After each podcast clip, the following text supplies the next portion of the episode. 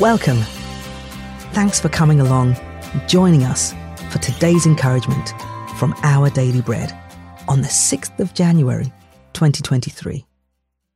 The Bible reading for today is from Genesis chapter 1, verses 21 to 28.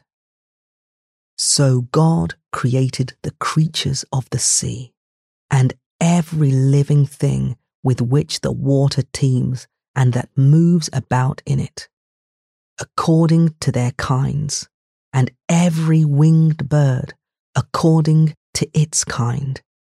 And God saw that it was good. God blessed them and said, Be fruitful and increase in number and fill the water in the seas and let the birds increase on the earth. And there was evening and there was morning, the fifth day. And God said, Let the land produce living creatures according to their kinds, the livestock, the creatures that move along the ground, and the wild animals, each according to its kind. And it was so.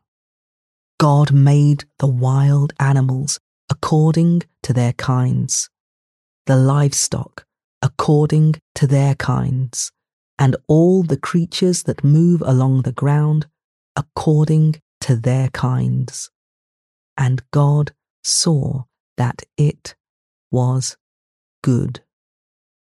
Then God said, Let us make mankind in our image, in our likeness so that they may rule over the fish in the sea and the birds in the sky, over the livestock and all the wild animals, and over all the creatures that move along the ground. So God created mankind in his own image. In the image of God, he created them. Male and female, he created them. God blessed them and said to them, Be fruitful and increase in number, fill the earth and subdue it, rule over the fish in the sea and the birds in the sky, and over every living creature that moves on the ground.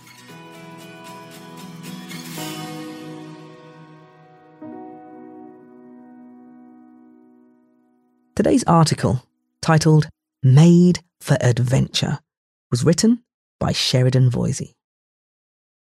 Now, I recently made a wonderful discovery. Following a dirt path into a cluster of trees near my home, I found a hidden homemade playground. A ladder made of sticks led up to a lookout. Swings made from old cable spools hung from branches and there was even a suspension bridge slung between boughs. Someone had turned some old wood and rope into a creative adventure. Swiss doctor Paul Tournier believed that we were made for adventure because we're made in God's image. Just as God ventured forth to invent a universe, just as he took the risk of creating humans who could choose good or evil, and just as he called us to be fruitful and increase in number, fill the earth and subdue it, we too have a drive to invent, take risks, and create new things as we fruitfully rule the earth. Such adventures may be large or small, but they're best when they benefit others. I bet the makers of that playground would get a kick out of people finding and enjoying it today. Whether it's inventing new music, exploring new forms of evangelism, or rekindling a marriage that's grown distant, adventures of all kinds keep our hearts beating. What new task or project is tugging at you right now. Perhaps God is leading you to a new adventure.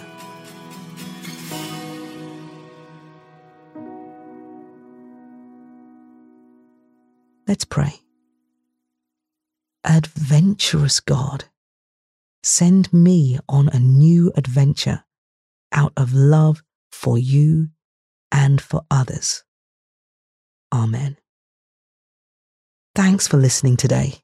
My name is Adi Yinka, and this encouragement was provided by Our Daily Bread Ministries.